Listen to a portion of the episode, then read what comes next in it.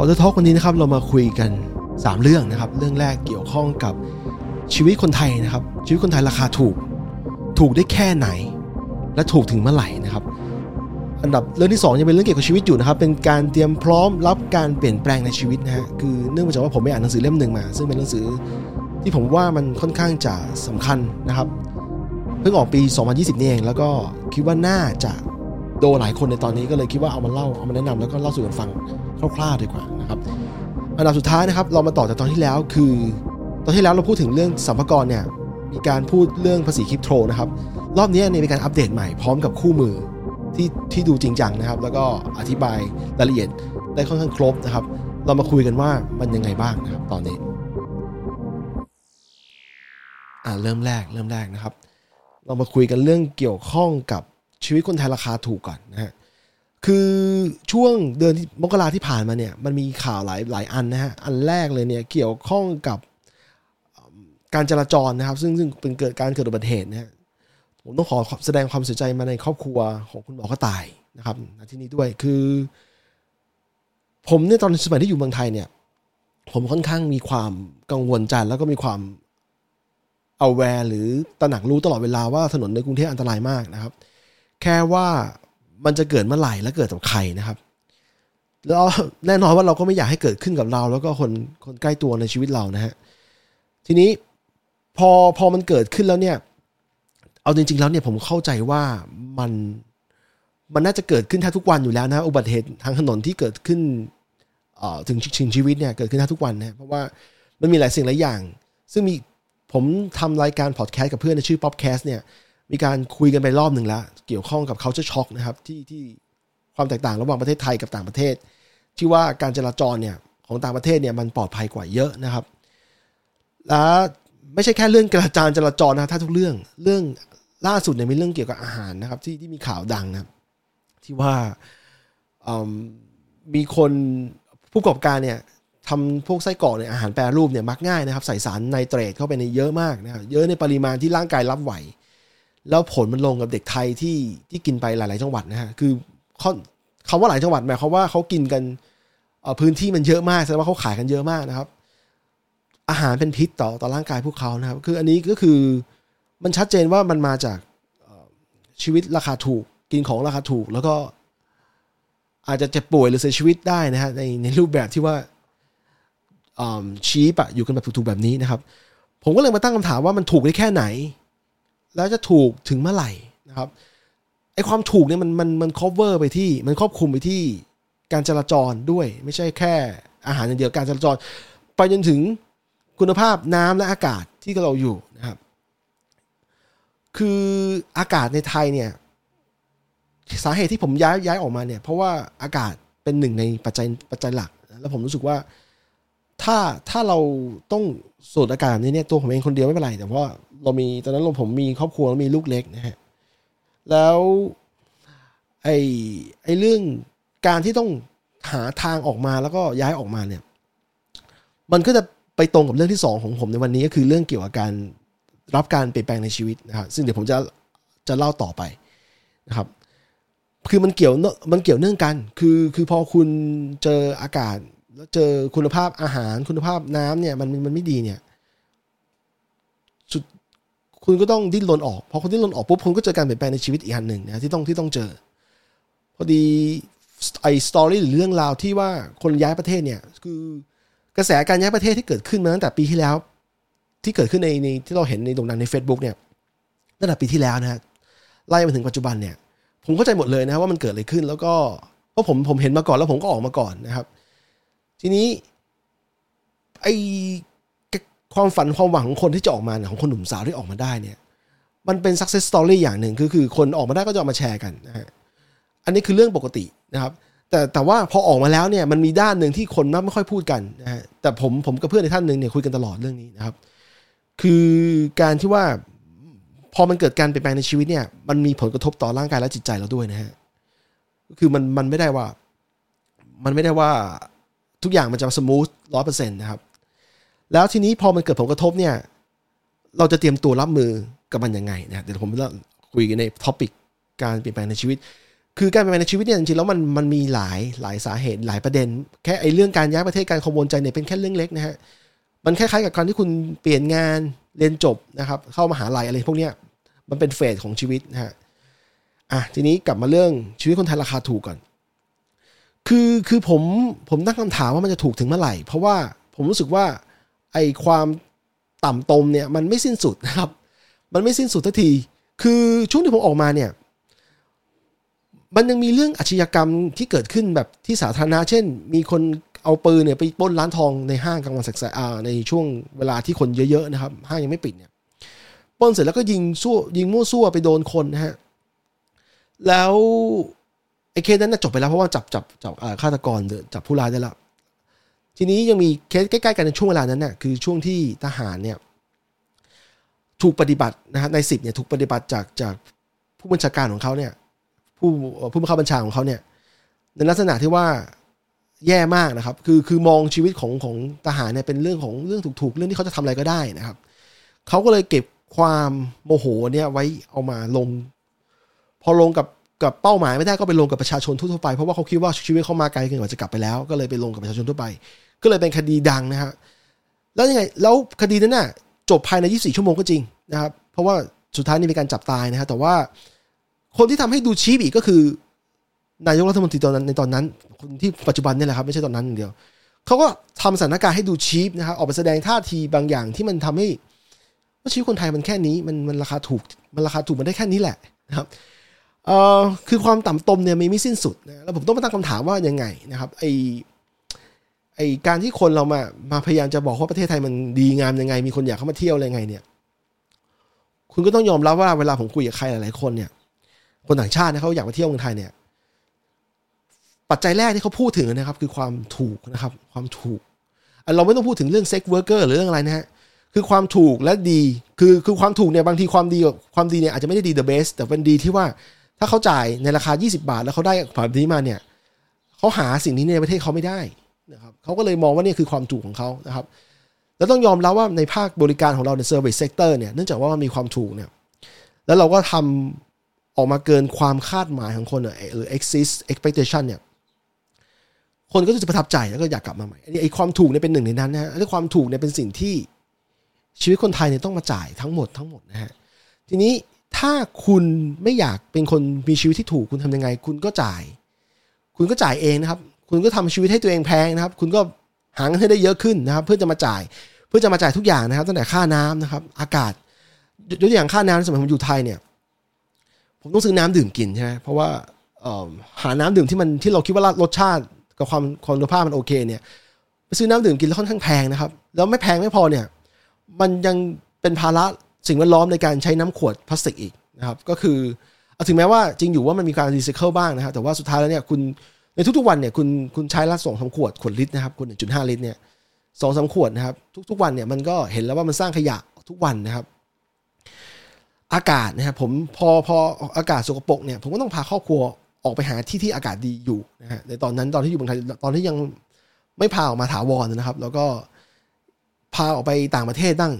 เราก็จิ้มในแผนที่เลยครับว่าดูว่าอะไรที่มันอากาศดีๆ เช่นไต้หวันนะฮะบางบางช่วงนะเพราะว่าไต้หวันเนี่ยมันก็ได้รับผลกระทบฝุ่นจากจีนเหมือนกัน เราจิ้มที่อันไหนอันไหนอากาศดีอากาศสีเขียวเนี่ยในแผนที่เนี่ยในโปรแกรม AQI เนี่ยหรือการคุณภาพ Air Quality Index เนี่ยเราก็จิ้มแล้วก็ออกมาเลยนะครับ แล้วก็คือการซื้ออากาศในการซื้ออากาศแทบทุกอย่างนะครับไอเราการจราจรเนี่ย เราไม่สามารถเสี่ยงคือตอนเด็กผมโตมากับการที่คุณพ่อพานั่งมอเตอร์ไซค์นะฮะแล้วแต่เราไม่อยากให้ลูกเราเสี่ยงนั่งมอเตอร์ไซค์เพราะว่าเราอ๋อมันอันตรายมากนะอันตรายต้องยอมรับ เราก็ให้เขานั่งรถยนต์นะครับอะไรแบบนี้เรามันมันมันเป็นสิ่งที่เราต้องจ่ายทุก ๆ อย่างนะฮะขออนุญาตดื่มน้ำแป๊บนึง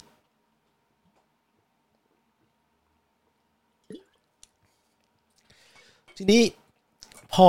มันเป็นแบบนี้เนี่ยผมก็เลยมันตั้งคำถาม ตั้งคำถามว่าอะไรที่ทำให้ ให้คนไทยชีวิตคนไทยมันถูกขนาดนี้นะครับ ผมค้นพบความจริงอยู่ข้อหนึ่งเพราะทุกอย่างมารวมกันแล้วเนี่ย มันเป็นวิธีการมองแต่โครงสร้างจากบนลงล่างเลยว่ามันถูกอะคือพูดง่ายๆคือรัฐเนี่ยมุมมองจากรัฐเนี่ย เป็นส่วนสำคัญที่ทำให้ชีวิตคนไทยราคาถูกนะครับ คือแล้วรัฐเนี่ยจริงๆแล้วมันก็ไม่ได้ประกอบไปที่คือความ พอพูดถึงรัฐเนี่ยมันก็กว้างนะสุดท้ายแล้วมันก็เกี่ยวข้องกับประชาชนทุกคนในในในรัฐนั้นนะทีนี้ไอ้ความราคาถูกนี่มาจากไหนบ้าง พอเราบอกว่ารัฐมองคนราคาถูกเนี่ยแล้วทำให้คนทำให้ชีวิตคนราคาถูกเนี่ย รัฐเนี่ยก็องค์ประกอบมันเนี่ยมันมันใหญ่นะฮะแล้วพอเรามาดูชื่อประเทศไทยเนี่ย ที่เราบอกว่า Kingdom of Thailand หรือราชอาณาจักรไทยเนี่ยมันก็ชัดเจนว่าอย่างแรกอันดับแรกนะฮะรัฐนี่ประกอบไปด้วย monarchy ที่เป็นที่คนไทยมองว่าเป็นสถาบันหลัก monarchy หรือสถาบันกษัตริย์เนี่ย ต่อมาอันดับต่อมานะครับ ก็เป็นเรื่องของของรัฐบาลนะฮะรัฐบาลเนี่ยเพอเออรัฐบาลไทยเนี่ยล่าสุดที่ได้มาเนี่ยมาจากการเลือกตั้งในปี 2010 2019นะครับ2019 ที่ผ่านมา ก็คือประมาณ3 4กับ3กับ4ปีที่ผ่านมาไอ้ด้านหนึ่งเนี่ยการเลือกตั้งเนี่ยแน่นอนว่ามันมีส่วนของความเป็น democracy หรือเป็นประชาธิปไตยอยู่ในนั้นนะแต่ว่าเราก็บอกไม่ได้เพราะว่ากฎระเบียบบางอย่างที่เขาออกไปในรัฐธรรมนูญที่เขาเขียนไว้เนี่ย มันเอื้ออำนวยต่อการต่อสืบสืบอำนาจมากๆทำให้ไอ้ part เนี่ยมันก็ไม่ใช่ democracy อีกนะฮะแล้วไอ้ part ที่เอื้อเอื้อต่อการสืบอำนาจเนี่ยมันก็สืบทอดมาจากสมัยความเป็นเอ่อ military dictatorship หรือการเป็นเผด็จการทหาร ซึ่งส่งต่อกันมาตั้งแต่ประเทศไทยเปลี่ยนแปลงการปกครองมา ก็คือเนี่ยประเทศไทยเนี่ยมันประกอบไปด้วยหลายอย่างคำว่ารัฐเนี่ยประกอบไปด้วยสถาบันกษัตริย์นะครับความเป็นประชาธิปไตยบ้างบางส่วนนะ ในเรื่องของการมีส่วนร่วมบ้างนะครับ ไม่ใช่ทั้งหมด ความเป็นเอ่อ military dictatorship นะครับ แล้วผมพูดศัพท์อีกอันหนึ่งคืออย่าง oligarchy oligarchy ก็แปลว่าการที่คนกลุ่มน้อยๆเนี่ยมีส่วนในการควบคุมประเทศนะฮะอาจจะอาจจะมาจากทหารบ้างอาจจะมาจากภาคในทุนใหญ่นะฮะที่เขาที่เขาอาจจะไม่เล่นการเมืองตรงๆแต่เขามีผลต่อการกำหนดนโยบายบางอย่างในประเทศได้นอกจาก oligarchy แล้ว ยังมีส่วนของความเป็น bureaucracy bureaucracy คือการที่ราชการเป็นใหญ่ราชการใน control part control ส่วนสำคัญของรัฐนะฮะตั้งแต่เนี่ยทั้งหมดเนี่ยทั้งหมดเนี่ยที่ผมอธิบายเนี่ยมีส่วนทำให้ชีวิตคนไทยราคาถูกขนาดนี้นะครับ แล้วถามว่าเราจะแก้ยังไงแล้วเราไม่อยากราคาถูกอะไอ้สาย individualism เนี่ยก็จะบอกว่าเฮ้ยคุณต้องแก้ที่ตัวเองก่อน อันนี้ใช่นะครับแก้ตัวเองคือ เราต้องไม่ทำชีวิตตัวเองให้มันราคาถูก นะครับ เราก็ต้องทำงานให้เยอะขึ้น สร้างสร้างมูลค่าตัวเองให้เยอะขึ้นนะฮะแล้วก็เอาเงินมาจ่ายสิ่งนั้นอันนั้นหนึ่งอันนั้นหนึ่งนะแต่แน่นอนว่าไม่ใช่ทุกคนนะครับที่ทำแบบนี้ได้นะฮะก็มันมีในสังคมผมยอมรับว่าในสังคมจะมีคนที่ที่ที่แม้แต่คำว่าวันนี้จะกินอะไรดีเนี่ย วันนี้จะกินอะไรดีเนี่ยไม่ได้แบบคำว่ามีทางเลือกกินนะฮะแต่เป็นในหมายความว่าจะเอาอะไรมากินนะครับ คือหาหากินยังไม่ได้แต่ละวัน ซึ่งคนกลุ่มนี้ก็ มันก็ต้องบอกว่ามันคือเราเลิกพูดเรื่องการพัฒนาตัวเองให้เขามีสกิลหรือมีอะไรบางอย่างที่จะมาทำให้ชีวิตมีราคาแพงขึ้นได้เลยนะครับ แล้วก็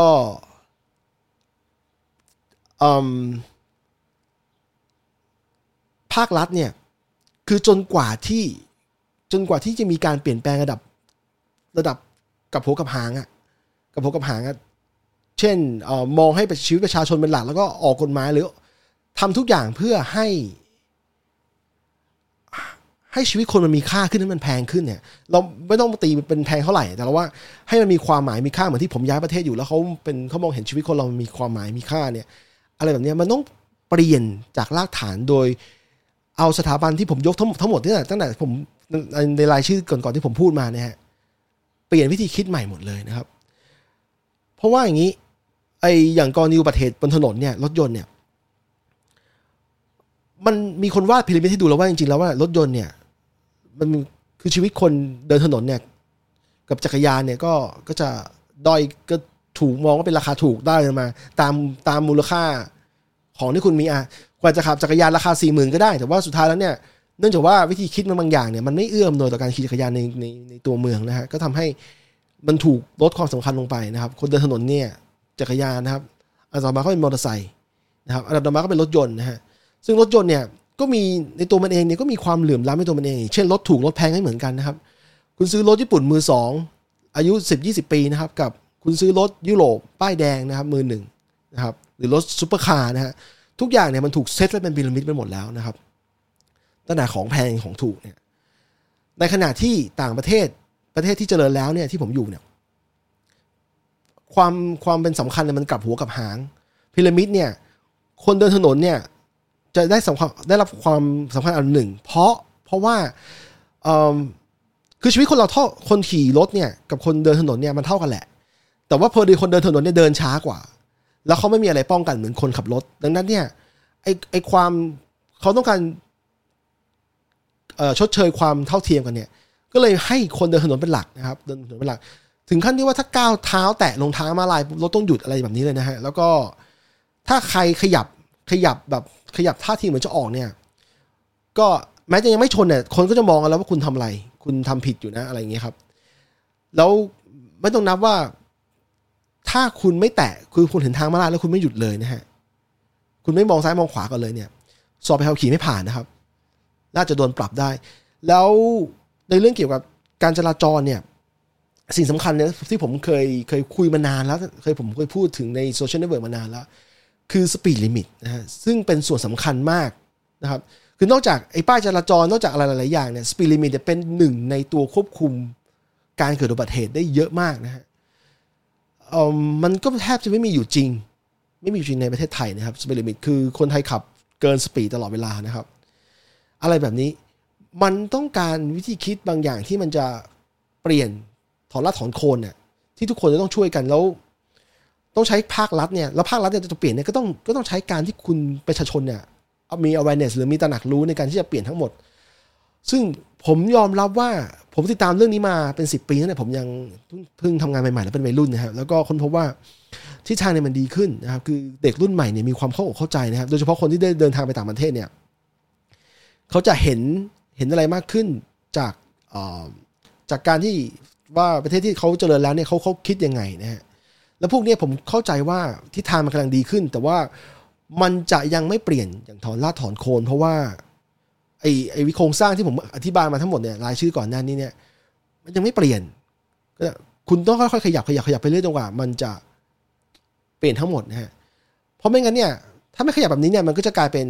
การเปลี่ยนแปลงแบบคอมที่เขาเรียกว่า revolution นะหรือปฏิวัติเนี่ยที่มันเกิดขึ้นในหลายประเทศในโลกแบบนี้แล้วมันมันเป็นการเปลี่ยนแปลงแบบฉับพลันอะแล้วมันก็จะมีคนเสียชีวิต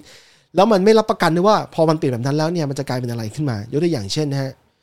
การปฏิวัติที่เขมรนะครับ ที่เขมรแดงขึ้นมาเป็นใหญ่แล้วก็ทำผิดพลาดไปเยอะมากนะครับ คือผมยอมรับว่าไอการเปลี่ยนแปลงเนี้ย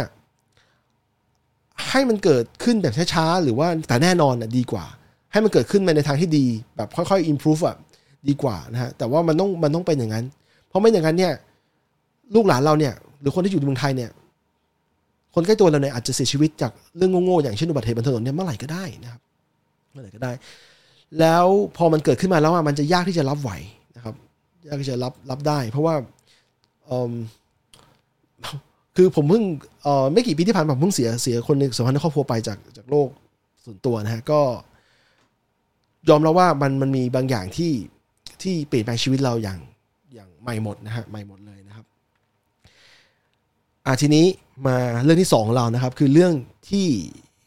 ต่อเนื่องจากเรื่องที่เรื่องที่แล้ว คือเรื่องเกี่ยวกับการการเปลี่ยนแปลงในชีวิตเพอเอิญนะครับเพอเอิญผมไปอ่านหนังสือเล่มหนึ่งนะครับ เล่มนี้ผมสักครู่นะฮะยาจัดหน้าจอใหม่อ่าโอเค เล่มนี้นะครับ ชื่อว่า Life is in the transition นะครับ by คุณ Bruce อ่ อ Bruce Feiler นะครับ มีธีมของมันก็คือว่า mastering change at any age นะครับ คืออันเนื่องมาจากว่าผู้เขียนคนนี้เนี่ยเขาเขาได้รับโทรศัพท์เขาบอกว่าเขาไม่เคยเชื่อว่ามีโทรศัพท์หนึ่งที่มันจะก่อให้เกิดการเปลี่ยนแปลงในชีวิตนะครับ ก็บอกว่ามันมีคอหนึ่งโทรศัพท์มาจากแม่เขาโทรมาแล้วบอกว่าพ่อกำลังจะฆ่าตัวตาย พยายามฆ่าตัวตายนะครับ อันนั้นเป็นจุดเริ่มต้นนะครับ จุดเริ่มต้นของของการเปลี่ยนแปลงในชีวิตของเขานะครับ แล้วก็เขาก็เลยไปคนพบว่าไปสัมภาษณ์คนในจำนวนมากเนี่ยคนพบว่าคนส่วนใหญ่คือทั้งหมดแล้วเนี่ยไม่มีใครไม่มีใครพร้อมที่จะเตรียมพร้อมรับการเปลี่ยนแปลงได้เลยนะครับ คือมันเนื่องมาจากว่าอย่างนี้ ชีวิตเราเนี่ยถูกถูกการถูกสอนเนี่ยถูกสอนให้ หรือถูกถูกเล่าเรื่องเนี่ย ว่าชีวิตคนเราเนี่ยมันเติบโตเป็นลักษณะเชิงเส้นนะฮะหรือเป็นลีเนียภาษาอังกฤษเชิงเส้นนะท่านที่ว่าคุณเกิดนะครับคุณเรียนหนังสือในระบบนะครับคุณโจมาทำงาน โจมาทำงานนะคุณเกษียณ แล้วคุณก็แก่ตาย อันนี้คือวิธีคิดชีวิตแบบลีเนียแต่ในความเป็นจริงแล้วเนี่ยในความเป็นจริงแล้วชีวิตมันไม่ได้มันมันมีพานความส่วนหนึ่งของที่เป็นลีเนียก็จริง แต่ว่ามันมีการดิสลอฟหรือการที่มันแบบผุดขึ้นมาเนี่ยอยู่ๆบางมีบางเรื่องผุดขึ้นมาเนี่ย ที่จุดใดจุดหนึ่งในชีวิตก็ได้ ไม่จำเป็นที่ว่าชีวิตคนเรามันจะต้องไปเป็นเส้นนี้นะฮะแล้วแต่เรามักไม่ค่อยถูกพูดถึง เพราะว่าคนไม่ค่อยคนเราไม่ค่อยอยากจะพูดถึงเรื่องที่มันแบบ เกิดขึ้นอย่างฉับพลันแล้วรับรับไม่ทันนะฮะก็เลยไปสอนแบบลักษณะที่ว่ามันเป็นแบบเนี้ยมันแบบ linear แบบเนี้ยในความจริงทุกคนเห็นหมดแล้วนะฮะในปี 2020 ที่ผ่านมาเนี่ยจากจากผลกระทบจากโควิด -19 คุณก็เห็นว่าอยู่ดีเนี่ย พอมันเกิดสิ่งที่เรียกว่าโควิด ขึ้นมาเนี่ย มันเปลี่ยนแปลงทุกอย่างนะครับเปลี่ยนแปลงทุกอย่างงานไปจากการงานการเรียนหนังสือนะครับ ธุรกิจนะครับ ทุกอย่างเปลี่ยนหมดเลย ถ้าคุณทำงานในอยู่ในภาค service sector เกี่ยวกับการท่องเที่ยวเนี่ยโอ้โหถ้าจะตายทั้งเป็นเลยนะฮะแล้วหลายคนต้องเปลี่ยนงานออกจากงานตกงานเปลี่ยนงานนะครับไปทำอย่างอื่นที่ไม่ถนัดกว่า แต่บางคนอาจจะโชคดีไปจับสิ่งใหม่แล้วมันมันได้พอดีก็มีนะครับ อย่างเช่นหลายๆผมเห็นหลายคนเนี่ย ไปขายพวกต้นไม้นะครับเพราะต้นไม้ขายราคาต้นไม้ราคาแพงขายเนี่ยก็ก็ทำกำไรกลับมาใหม่ก็มีนะครับยังมีธุรกิจอีกมากนะครับ อย่างยกตัวอย่างเช่นในการเปลี่ยนแปลงล่าสุดเนี่ยที่ผมบอกว่าไอ้คริปโตเนี่ยคือช่วงโควิดพอมันเกิดโควิดปุ๊บเนี่ยแล้วมันมีการล็อกดาวน์เนี่ยรัฐบาลหลายประเทศโดยเฉพาะรัฐบาลอย่างสหรัฐเนี่ยเขาก็ออกนโยบายอัดฉีดนะครับออกนโยบายอัดฉีดจริงๆทั่วโลกนะทำกันหมดมันก๊อปปี้กันหมดนะคือ ออกนโยบายอัดฉีดมานะฮะเอาเงินมาเข้าในระบบเพื่อให้ระบบมันเดินหน้าต่อเพื่อไม่ให้เงินมันสะดุดนะฮะเงินมันก็ไหลเข้าไป คนก็มันเกิดกระแสแบบอย่างอย่างหุ้นเนี่ยก็ขึ้นขึ้นหลาย ๆ ตัวเนี่ยขึ้นนะครับขึ้นขึ้นขึ้นเอาขึ้นเอามีปรากฏการณ์บางอย่างเช่นเกมอะ GameStop เอ่อที่ขายบริษัท retail ขายเกมนะซึ่งจริง ๆ แล้วมันเกือบจะเจ๊งไปแล้ว ก็ก็มีคนไปแห่ซื้อหุ้นจนมันโตแบบแบบจนมันผิดธรรมชาติของมันนะครับ คริปโตนี่ก็เป็นหนึ่งในผู้ที่ได้นะครับ คือใครที่ที่มีปัญหาในช่วงช่วงปี 2020-21 เนี่ยโดยเฉพาะปี 2021 นะ แล้วคุณมาจับคริปโตในปีนั้นเนี่ย คุณจะได้เกณฑ์จากแคปิตอลเกณฑ์คือการเติบโตจาก คุณจะเห็นเอ่อ culture value ของมันเนี่ย ถ้าคุณขายบ้างนะ ถ้าคุณไม่ได้ขายก็จะไม่ไม่เห็นอะไรนะฮะ เติบโตไปจำนวนแบบเยอะมากนะครับ คือสามารถที่จะรายได้เนี่ยหลายคนเนี่ยถึงขั้นที่ว่าออกจากงานเพื่อจะไปเทรดอย่างเดียวก็มี เพราะว่าไอ้ระบบมันให้ภาพบางอย่างที่มันทำให้คนเชื่อไปแบบนั้น คือคุณคุณเข้ามาเดือนมีนาแล้วคุณพอผ่านไปเดือนหนึ่งคุณได้กำไรห้าเท่าสิบเท่าอย่างเงี้ยคุณก็รู้สึกว่าเอ้ยอย่างนี้ทำงานไปทำไมนะครับหลายต่อหลายคนไม่ใช่ไม่ไม่เออไม่ใช่คนเล่นคริปโตเดียวนะฮะคนเล่นหุ้นก็มีนะครับหลายหลายหลายหลายต่อหลายคนเนี่ย เกิดภาพที่ที่เข้าใจผิดว่าว่าตัวเองเนี่ย เก่งนะฮะแล้วก็ลาออกอะไรทำนองนั้น ทีนี้ พอช่วงไม่กี่เดือนที่ผ่านมาเดือนที่แล้วเนี่ยปลายเดือนที่แล้วเนี่ยที่ที่ทางทางสหรัฐอเมริกามีการปรับดอกเบี้ยนะครับคือเพิ่มดอกเบี้ยจากตอนแรกเนี่ยพอเขาต้องการอัดฉีดเงินในระบบเนี่ยเขาต้องลดดอกเบี้ยลดดอกเบี้ยเพื่อให้เงินเนี่ยมันมันคนที่เก็บคนที่ฝากเงินไว้เนี่ยไม่อยากจะฝากเพราะว่ามันไม่มีดอกเบี้ยนะฮะ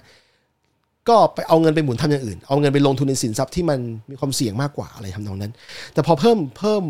เพิ่มดอกเบี้ยปุ๊บเนี่ยตามธรรมชาตินะพอเพิ่มดอกเบี้ยปุ๊บเนี่ยสภาพคล่องมันจะลดลดลดลง คนก็กลัวกัน ก็เทขายหุ้นเทขายคริปโตกันนะฮะคืออย่างนี้ไอการเทขายเนี่ยบางทีเนี่ยไม่ต้องไม่ต้องการใช้คนเยอะ อาจจะมีแค่สองสามเปอร์เซ็นต์แรกที่เริ่มเทก่อนนะฮะแล้วพอพอเทปุ๊บเนี่ยอันดับต่อมาเนี่ยในระบบเนี่ยจะมีคนตั้ง stop loss ไว้คือคนที่คนที่ตั้งไว้ว่าถ้าคุณถ้าเงินมันตกถึงตรงนี้ให้รีบเทขายทันทีเพื่อคัดลอสเพื่อเพื่อไม่ให้เพื่อไม่ให้ตัวเองขาดทุนกำไรหรือขาดทุนตัวเนื้อเงินเนี่ยไปมากกว่านี้ ก็ทำให้ไอ้กราฟเนี่ยมันเทลงไปมันมุดลงไปอันนี้แบบนี้ คือหลายคนไม่เคยเจออย่างนี้มาก่อนนะฮะก็จะงงๆกัน คนที่โดยเฉพาะคนที่เพิ่งเข้ามาพอดีแล้วเจอรับน้องแบบนี้ก็จะรู้สึกว่าโอ้โหอ่าก็อาจจะเขาเรียกอะไรอะ เสียใจซึมเศร้า หรืออาจจะถึงชีวิตได้เลยนะฮะเพราะมันเกิดขึ้นมาหลายครั้งแล้วในโลกใบนี้ตั้งแต่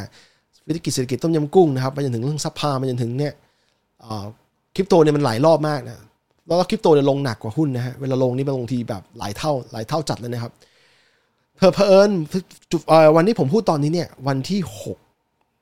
วันที่หกเนี่ย เวลาเนี้ย เวลาช่วงสองทุ่มที่นิวซีแลนด์เนี่ยไอ้เงินเนี่ยมันเด้งกลับมาสักพักระยะสักพักเออเด้งกลับมาถึงจุดที่ที่โอเคละนะครับ ก็ก็ก็โอเคครับ ก็ไม่ไม่ได้ dip ไปนานเกินไป แต่จะให้กลับมาถึงจุดนิวไฮใหม่รอบหนึ่งต้องใช้เวลานะครับ ต้องใช้เวลา ผมไม่แน่ใจว่าเท่าไหร่บอกไม่ได้นะเพราะว่ารอบที่แล้วที่มันตกไปช่วง 2018 เนี่ย ตกไปเยอะแล้วก็ใช้เวลานานมาก เป็นหลายปีนะครับก็จะกลับมาก็คือต้องรอให้เกิดโควิดก่อนนะฮะถึงถึงจะไต่เข้ามาถึงจุดเดิมแล้วก็กลับมา all time new high ใหม่นะครับอ่าทีนี้ลืมพูดเรื่องหนังสือต่อ ก็อย่างแรกเลยเนี่ยชีวิตคนเราเนี่ยมันไม่มันมีการเปลี่ยนไปตลอดเวลา ตลอดเวลานะครับอย่างผมเนี่ยมีอายุมากขึ้นเรื่อยๆนะครับเราก็รู้รู้ตัวเองนะฮะแล้วก็เอ่อถ้ามันเกิด disruption disruption ก็คือการที่แบบอยู่ๆก็มีเรื่อง แบบฉับพลันขึ้นมา เช่น สูญเสียสมาชิกคนในครอบครัวอีกด้านหนึ่งก็คือพอมีสมาชิกเกิดใหม่เช่นมีลูกอันนี้ก็เปลี่ยนชีวิตเหมือนกันนะครับกรณีผมเนี่ยพอมีลูกปุ๊บเนี่ยพอผมเสียสมาชิกครอบครัวไปเนี่ยผมเริ่มคิดถึงสมาชิกใหม่มากขึ้น เพราะว่ามันเป็นเรื่องธรรมชาติของคนนะผมผมเข้าใจอย่างนั้นแล้วก็พอมีสมาชิกใหม่ปุ๊บเนี่ยผมก็ต้องหาทางที่ดีที่สุดในการสร้างสิ่งแวดล้อมให้เขาที่ที่หมอให้เขาเติบโตมาใหม่ ก็เลยต้องย้ายประเทศ แล้วพอย้ายประเทศปุ๊บเนี่ย หลายคนก็ไม่รู้ว่าว่าย้ายไปแล้วเนี่ยตามหลักสตอรี่มันดูดีนะแต่พอย้ายมาแล้วเนี่ยก็ปรากฏว่า คุณต้องเสียอะไรบางอย่างไปจริง ๆ ไม่ใช่ว่าคุณย้ายแล้วคุณก็ย้ายอย่างนั้นนะฮะยกตัวอย่างเช่นนะฮะผมโดยเฉพาะอย่างยิ่งผมย้ายมาตอนที่ผมอายุสามสิบกว่าแล้วเนี่ยมีครอบครัวมีธุรกิจแล้วเนี่ยแล้วมันกำลังไปได้สวยด้วยนะฮะเวลาคุณย้ายประเทศเนี่ย ผมเสียงานที่ทำประจำเช่นเอองานพาร์ททัดทางที่ผมทำเช่นงานสอนหนังสือ ต้องตัดทิ้งนะครับ ตัดทิ้ง แล้วเป็นงานที่ช่วยให้ผมได้เจอคนรุ่นใหม่ ๆ ไปอัปเดตอะไรบางอย่างนะครับ แล้วสูญเสียสิ่งแวดล้อมเดิมๆที่เราคุ้นเคย สูญเสียการเข้าการเจอผู้เจอสมาชิกในบ้าน เช่น คุณแม่ผมน้องพี่น้องผมนะผมทำงานด้านครีเอทีฟนะครับทำงานพวกเกี่ยวกับ มีพวกเครื่องดนตรี แล้วก็มีพวกอุปกรณ์ในการสร้างสร้างสรรค์ผลงานเยอะนะครับ ช่วงมาใหม่ๆเนี่ย ผมมาแค่คอมพิวเตอร์แล้วก็แค่เครื่องเกมนะไอผมสูญเสียการการใช้อุปกรณ์พวกนั้นไปหมดเลยนะทุกวันนี้ที่คุณเห็นพวกนี้ผม พยายามซื้อกลับมาซื้อกลับมาซื้อกลับมา ใช้เวลาเป็นสองสองสองสามปีนะครับ ในการที่จะกลับมาที่จุดที่เราโอเคแล้วนะครับ อะไรแบบเนี้ยแล้วระหว่างระหว่างที่เรามาเนี่ย เราก็พอสูญเสียทุกอย่างไปแล้วเนี่ย ผมมาในสถานะสถานะของ visitor visa หรือวีซ่าผู้มาเยือนเนี่ย ไม่สามารถทำงานได้ ก็ก็คือ คือการไม่สามารถทำงานได้เนี่ย มันมีความตึงเครียดบางอย่างอยู่ด้วยนะคือจริงอยู่ที่ผมทำงานธุรกิจย้อนกลับไปที่เมืองไทยนะครับ แต่ว่าออสุดท้ายแล้วเนี่ยกว่าจะมาตั้งธุรกิจใหม่ที่นี่ต้องรอให้วีซ่ามันผ่านก่อน อะไรพวกเนี้ยมันมีความกังวลใจมีความตึงเครียดอยู่ในนั้น แต่ผมไม่สามารถบอกใครตอนนั้นได้ เพราะว่าเราก็คือการที่เราย้ายออกมาเลยเนี่ยเราก็รู้สึกดีด้านหนึ่งอีกด้านหนึ่งก็เรารู้รู้ว่าคนไม่เข้าใจเรา ไม่เข้าใจว่าทำไมเราออกมานะครับกว่าจะเขาเขาอาจจะเข้าใจทีหลังอะแต่ว่าช่วงเวลาที่นั้นเนี่ยเขาอาจจะรู้สึกว่าเอ๊ะทำไม ต้องออกมาเลยหรออะไรทำนองนั้น ทั้งที่ว่าเรามีทุกอย่างแล้วในประเทศไทยนะครับ ก็ไอความตึงเครียดในบางทีเนี่ยมันมันบอกใครไม่ได้ เพราะว่าด้านหนึ่งเราก็ happy ที่เราได้ออกมาด้านหนึ่งเราก็เราก็กังวลใจเนี่ย มันเป็นมันเป็นสิ่งที่เกิดขึ้นมาคู่กันไปนะแต่พอผ่านเวลาไปเนี่ย ผมสามารถที่จะเอาชนะมาได้เกือบหมดนะเขาว่า สามารถพาตัวเองกลับมาอยู่ในจุดที่เรา happy ก่อนจุดที่เราก่อนจะออกจากประเทศได้นะฮะอันเนี้ย ทีนี้ในหนังสือเนี่ยมันแนะนำอีกว่าอ๋อไอเรื่องเล่าที่แบบหรือว่านาราทีที่บอกว่าชีวิตเราเป็นลีเนียเนี่ยแล้วมันไม่จริงเนี่ย แล้วมันมีสิ่งที่เกิดขึ้นแบบ disruption ตลอดเวลาเนี่ย ก็ให้ถ้าเกิดมันเกิดขึ้นกับเราแล้วเนี่ยไม่ว่าจะเราสูญเสียสมาชิกใหม่สูญเสียอวัยวะบางคนโดนอุบัติเหตุรถยนต์นะฮะแล้วก็เสียสูญเสียแขนไปอะไรทำนองเนี้ยคุณสามารถที่จะพลิกเรื่องนั้นใหม่คือคือเขียนสร้าง story ใหม่ของเรา คือแทนที่เราจะ อยู่กับเรื่องเดิมๆของเรายกตัวอย่างเช่นมีมีในหนังสือมีเขาตัวอย่างเคสหนึ่งนะฮะคือเขาเป็นมะเร็งลำไส้นะฮะแล้วจากการผ่าตัดเนี่ยผ่าตัดหลายรอบเนี่ยทำให้เขาต้องนอนนอนบนเตียงตลอดเวลา แล้วก็ไม่มีแรง คืออาชีพเก่าเขาเนี่ยเป็น painter หรือเป็นจิตรกรนี่ยครับเขาไม่มีแรงเขาเขาจับแปรงไม่ได้นะฮะแต่ทีนี้พอระหว่างที่อยู่บนเตียงเนี่ยเขาค้นพบว่าแทนที่เขาจะจับแปรงเนี่ยเหมือนเก่าเนี่ยเขาก็เปลี่ยนเป็นงานศิลปะแบบใหม่เช่นเป็น paper cutting หรือการตัดกระดาษนะครับ เขาก็สามารถสร้างสร้างผลงานใหม่ๆออกมาเป็นหนังสือที่ขายออกมาจำหน่ายได้ อะไรแบบนั้นนะฮะซึ่งผมผมยอมรับว่าผมชอบวิธีคิดแบบนี้นะครับ แล้วก็คือการสร้าง story ใหม่นะฮะแต่มันต้องใช้วิธีคิดที่คุณจะต้องบันทึก คุณต้อง คุณจะต้องเขียนบันทึกสิ่งความคิดคุณเนี่ย เริ่มจากสิ่งง่ายๆออกมาได้นะฮะบันทึกยกตัวอย่างเนี่ยเขาเขาเขาไปสัมกับไปสัมคนผู้เขียนเนี่ยเขาไปสัมภาษณ์พ่อเขานะครับ ว่าตอนนี้พ่อเขาป่วยเนี่ย เขาไปสัมภาษณ์จากคาถามง่ายๆนะครับคำถามง่ายๆว่าตอนเด็กเนี่ยชอบอะไรอะไรแบบนี้แล้วก็พอพอเริ่มหนึ่งคำถามเนี่ยก็เป็นสองคำถามก็เริ่มทำก็เริ่มเขียนเขียนเขียนเพื่อให้พ่อเนี่ยมีเวลาทบทวน ทบทวนสิ่งที่เขาเคยผ่านมาในชีวิตเขาอะไรแบบนั้น ผมจะบอกว่าไอ้พวกเนี้ยไอ้พวกการเขียนก็ดีนะครับการการสร้างพยายามสร้าง story ใหม่การทำงานครีเอทีฟก็ดีเนี่ยมันจะช่วยให้เราผ่านการเปลี่ยนแปลงหรือ transition ในชีวิตนั้นได้อ่อ ผมไม่บอกว่าได้ดีนะ แต่ว่าดีกว่าการที่คุณอดไม่ทำอะไรเลย หรือหรือรอคอยใช้ชีวิตเป็นวันๆนะฮะอะไรแบบนั้นนะครับ ก็ผมแนะนำให้อ่านกันนะครับ ผมไม่แน่ใจว่า ผมคิดว่าหนังสือแบบนี้อะหนังสือนี้เป็นนิวเอ่อ New York Times Bestseller ด้วย คิดว่าน่าจะมีแปลไทยหรือมีไปแล้วก็ได้นะผมผมผมไม่ได้ค้นเอาไว้ฮะลองลองหาอ่านกันดูนะฮะอันดับสุดท้ายเรื่องสุดท้ายนะครับวันนี้คราวที่แล้วเนี่ยผมผมพูดถึงเรื่องการที่สรรพากรเนี่ย ส่งโฆษกออกไปพูดในทีวีรายการทีวี แล้วปรากฏว่ามันมันสร้างความไม่ประทับใจให้คนจำนวนมากนะเพราะว่าเขาพูดในลักษณะที่ว่า เอาแต่กำไรมาเสียภาษีอย่างเดียวแล้วขาดทุนไม่นับอะไรอย่างเงี้ยก็ล่าสุดออกหนังสือนะครับ คู่มือนะครับเรียกว่าคำแนะนำการเสียภาษีเงินได้บุคคลธรรมดาคริปโตเคอเรนซีหรือโทเค็นดิจิตอลเนี่ยออกมา ผมว่ามันอัปเดตค่อนข้างดี อันนี้อันนี้โหลดได้ทุกคนโหลดได้ฟรีแล้วก็อ่านได้ฟรีนะครับผมแนะนำให้ทุกคนนะใครก็ตามที่เกี่ยวข้องกับคริปโตเคอเรนซีเนี่ยอ่านมัน ไม่ว่าคุณจะมีความความความคิดยังไงเกี่ยวกับมันนะฮะเพราะว่าคุณต้องอ่านเพราะว่าคุณต้องเข้าใจว่ารัฐเขามองเขาคิดยังไงนะฮะถ้าคุณไม่เข้าใจรัฐคิดยังไงเนี่ย คุณจะไม่มีทางเข้าใจเขาเลยนะครับ ก็ผมกำลังนั่งไล่ข้อมูล คือที่ผมชอบอย่างหนึ่งคือเขาพยายามอธิบายในในทุกทุกทุกหัวข้อเหมือนที่ต่างประเทศที่ผมเคยอยู่ ที่ผมเคยยกตัวอย่างของนี่กรณีนิวซีแลนด์หรือสิงคโปร์ไปนะครับผมสรุปเบื้องต้นให้คุณฟังก็ได้ครับคร่าวๆเนี่ยรัฐมองว่า ถ้าคุณมีรายได้เมื่อไหร่เนี่ยคุณต้องเสียภาษีให้รัฐนะครับเขาแล้วทุกๆทุกอย่างนะยกตัวอย่างเช่นนะถ้าคุณเทรด อันนี้อันนี้เข้าใจง่าย ถ้าคุณเทรดเนี่ยคุณต้องเสียภาษีแล้วคุณมีกำไรจากการเทรดเนี่ยทั้งโดยคิดทั้งปีนะคุณต้องเสีย วิธีคิดของเขาเนี่ยก็อันนี้เขาอธิบายง่ายอยู่ คือวิธีมีวิธีคิดสองแบบ อันดับแรกแบบแรกคือ first in first out นะครับ หรือนับนับต้นทุนที่ที่คุณซื้อสมมติคุณซื้อครั้งแรก แล้วคุณอยากจะซื้อครั้งที่สองครั้งที่สามครั้งที่สี่ นะครับ แล้วเขานับว่าสมมติว่าคุณซื้อสิบครั้งแรกเนี่ยในราคาสิบนะฮะแล้วคุณซื้อครั้งที่สองเนี่ยหน่วยสิบในราคายี่สิบอะไรเงี้ย แล้วตอนที่คุณขายเนี่ยเขาจะให้คุณนับ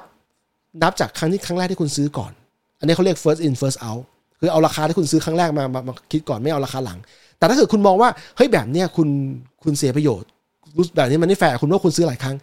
เขามีวิธีคิดแบบหนึ่งคือวิธีคิดเฉลี่ยถัวเฉลี่ยนะฮะ โดยเอาเอาเอามาเฉลี่ยกันได้นะครับ แต่ว่าคุณไม่สามารถเลือกอย่างใดอย่างหนึ่ง แล้วสลับไปสลับมานะฮะเวลาคิดภาษีนะคุณต้องคิดเลือกแบบเดียวแล้วมาคิดตลอดทั้งปีอย่างเงี้ยถ้ากรณีเนี้ยสายเทรดนะครับโดยเฉพาะคนที่เทรดในกระดานประเทศไทยเนี่ยก็ผมไม่แน่ใจว่าในกระดานประเทศไทยเขามีการอัปเดตพวกนี้ไหมแต่ว่าเขาควรจะมีซอฟต์แวร์เนี่ยช่วยช่วยผู้ใช้ของเขาในการคิดในการคำนวณภาษีอย่างง่ายออกมานะครับ แล้ว ผู้ใช้เนี่ยก็เอาไปคิดเองว่าจะเสียภาษียังให้รัฐยังไงบ้างจากจาก Data ที่เขามี เพราะว่าเพราะว่าเวลาที่คุณกรอกให้สรรพากรไปแล้วเนี่ยแล้วสรรพากรขอดูเนี่ยแล้วคุณไม่มีจุดอ้างอิงอะไรเลยเนี่ยมันจะแย่ตรงนี้นะครับเขาบอกว่าถ้าคุณเทรดที่กระดานหนึ่งแล้วคุณก็ไปคุณซื้อสมมติคุณเทรดสองสามกระดานแล้วคุณซื้อขายสลับไปสลับมาเนี่ยเท่ากับว่าถ้าคุณจะเสียภาษีให้สรรพากรเนี่ยคุณต้องทำเอกสารอย่างดีในการอธิบายเข้าใจที่มาที่ไปให้หมดนะฮะเพราะถ้าคุณทำแบบงงๆไปเนี่ยมันจะมีปัญหาแน่นอนนะครับอะ เขาอธิบายเรื่องสายขุดด้วยอันดับสองคือสายขุด สายขุดเนี่ย อันนี้ค่อนข้างง่าย คือคุณมีต้นทุน ต้นทุนที่ชัดเจนอยู่แล้ว เช่น อุปค่าอุปกรณ์ ค่าฮาร์ดแวร์ต่างๆ ค่า ค่าเก็บ ค่าสถานที่เก็บหรือ warehouse นะครับ ค่า ค่าแรงของคุณนะครับ ไปจนถึงค่าไฟ เออ อันนี้สำคัญ พวกเนี้ยคุณสามารถเอามาคำนวณได้ แต่คุณต้องมีที่มาที่ไปให้เขาเห็นนะ ถ้าคุณจะ declare ภาษีนะครับ แล้วก็สายขุดเนี่ย ก็เป็นหนึ่งใน ใน ในจุดที่ผมคิดว่าเขา target สายขุดกับสายเทรดนะ ทีนี้มันมีอันหนึ่งที่ผมว่ามันน่าสนใจคือเขามองว่าถ้าคุณได้รับคริปโตเคอเรนซีหรือโทเค็นเนี่ยจากการได้รับเป็นรางวัลเนี่ยโดยเฉพาะพวก airdrop เนี่ยหลายหลายคน airdrop นี่คือการที่คุณอยู่ๆเนี่ยมีเงินมีเงินส่งเข้ามาให้คุณนะฮะในในเขาส่งส่งเข้ามาให้คุณโดยเขาคิดว่า คนที่ส่ง airdrop เข้ามาเนี่ยมันเป็นอย่างนี้อาจจะเป็นโปรเจกต์ใหม่ที่เขาขึ้นคิดขึ้นมาแล้วเขารู้สึกว่าเขาอยากทำการตลาด อยากให้คุณรู้จักเขาอะเขาก็ส่งให้คุณเขาเรียก airdrop นะฮะ ซึ่งบางทีพวกนี้เนี่ยบางทีเราไม่ได้อยากได้ หรือเราไม่มี awareness มาก่อนว่า จะมีใครมาให้เรานะครับ อันนี้แต่รัฐมองว่า รัฐมองว่าคุณได้เงินเนี่ยเป็นเงินได้ของคุณนะฮะแล้วเขามองคล้ายๆกับว่าอยู่ๆคุณได้เงินจากต่างประเทศ สมมติคุณได้เงินเป็น US ดอลลาร์อย่างเงี้ยคุณได้มาร้อยหนึ่งเลยสมมตินะไม่ว่าจะวิธีใดก็ตามเนี่ยเขามองว่าให้คุณต้องเสียภาษีโดยการเอาตารางเปรียบเทียบ เป็นเอ่อเอาค่า value ของมันเนี่ย สมมติว่าคุณได้มาวันที่วันเนี้ยวันที่หกเนี่ยหกกุมภาพันธ์เนี่ย คุณต้องเอาเงินเนี่ยไปเทียบกับตาราง exchange นะฮะแล้วก็มาประกาศเป็นเงินได้ของคุณฮะซึ่งผมว่ามันมันก็งงๆ แล้วมันแปลก เพราะว่าอย่างแรกเลยนะ บางทีเราไม่ได้อยากได้มันนะเราเราไม่รู้จักมันมาก่อน อย่างที่สองคือบางทีเราเทียบเป็นมูลค่าเป็นเงินบาทไทยไม่ได้ตรงๆ เพราะว่าบางทีเนี่ยบางโปรเจกต์เนี่ยออกมาเพิ่งออกมา ยังไม่มีการ list ที่กระดานขาย ยังไม่มีการแสดงว่าคุณ value ของมันเนี่ยหรือคุณค่ามันเป็นเท่าไหร่กันแน่นะครับ อะไรแบบนี้ซึ่งมันยากตรงนี้นะครับ แล้วแล้วเขาจะมาคิดภาษีตรงนี้ด้วย ซึ่งเออผมก็ต้องก็ต้องบอกว่ายังไงอะคนที่เสียภาษีตรงนี้ต้องต้องดูให้ดีว่าคุณจะใช้จุดไหนเป็นจุดอ้างอิงนะครับ จุดที่แฟร์สุดคือจุดที่คุณเอาไปขายแล้ว ได้เป็นเงินไทยบาทแล้วค่อยค่อยเอามา declare อันนี้อันนี้ผมว่าแฟร์กว่าแต่อยู่ๆว่าวันนี้คุณได้ปุ๊บคุณต้อง declare ให้เขาดูเนี่ยผมผมว่ามันรู้สึกว่ามันบางทีมันงงๆหน่อยมันยากหน่อยนะครับ แล้วกรณีประเภทที่ว่า คุณคุณถือแล้วคุณถือข้ามปีได้ capital gain เนี่ยจริงๆแล้วเขาก็ใช้หลักแบบเดียวแบบเดียวกับการเทรดนะฮะซึ่งมันจะยากนิดหนึ่งตรงที่คุณต้องทำด็อกิเมนต์หรือทำเอกสารตรงนี้เตรียมตัวไว้ให้ให้หมดนะก็ก็ลองดูนะครับ ลองอ่านผมแนะนำให้อ่านเพื่อจะเข้าใจนะฮะแต่ผมผมเห็นตาราง ผมเห็นเอกสารนี้แล้วผมค้นพบว่ากลุ่มคนที่จะได้ประโยชน์จากมันตรงๆแล้วเนี่ย คือกลุ่มคนที่ทำกิจกรรมนอกกฎหมายนะครับ แล้วคุณเขาเขาได้คริปโตมาเนี่ย ไม่ว่าจะอะไรก็ตามเนี่ย แล้วเขาก็ทำเหมือนกับว่าเขาได้มาจากairdrop หรืออะไรก็ได้ แล้วก็เอาเอาไปแลกเป็นเงินไทยผ่านกระดานเทรดนะแล้วก็เขาทำเสียภาษีปุ๊บ เงินนั้นจะกลายเป็นเงินเงินขาวเงินถูกเงินถูกกฎหมายทันทีนะครับ มันจะกลายเป็นเงินที่พูดง่ายคือเป็นการฟอกเงินที่มัน มันเป็นช่องทางในการฟอกเงินอย่างหนึ่งได้เลยนะครับ ก็จะบอกว่าผมไม่ได้ชี้ช่องนะผมเพราะผมรู้ว่าคนที่เขาทำทำพวกนี้อยู่แล้วเนี่ยเขาเขามีวิธีที่ซับซ้อนมากกว่านี้เยอะนะครับเขาผมเป็นแค่ อธิบายแค่หลักการคร่าวๆเฉยๆนะครับ ก็มีอยู่สามเรื่องนะครับ ลองดู ก็ผ่านมาสี่สิบนาทีเนะปกติผมไม่ได้ทอล์กโชว์นานขนาดนี้นะครับนอกหมายถึงว่าพูดคนเดียวนานขนาดนี้ก็ใครที่ต้องการฟังย้อนหลัง ผมแนะนำให้ subscribe ช่องพอดแคสต์ของของรายการของช่องเรานะครับผ่าน Spotify หรือตัว Apple Podcast ได้นะครับ แต่จริงๆแล้วเรามีทุกแพลตฟอร์มนะครับ มีทุก Google Podcast ก็มีนะครับ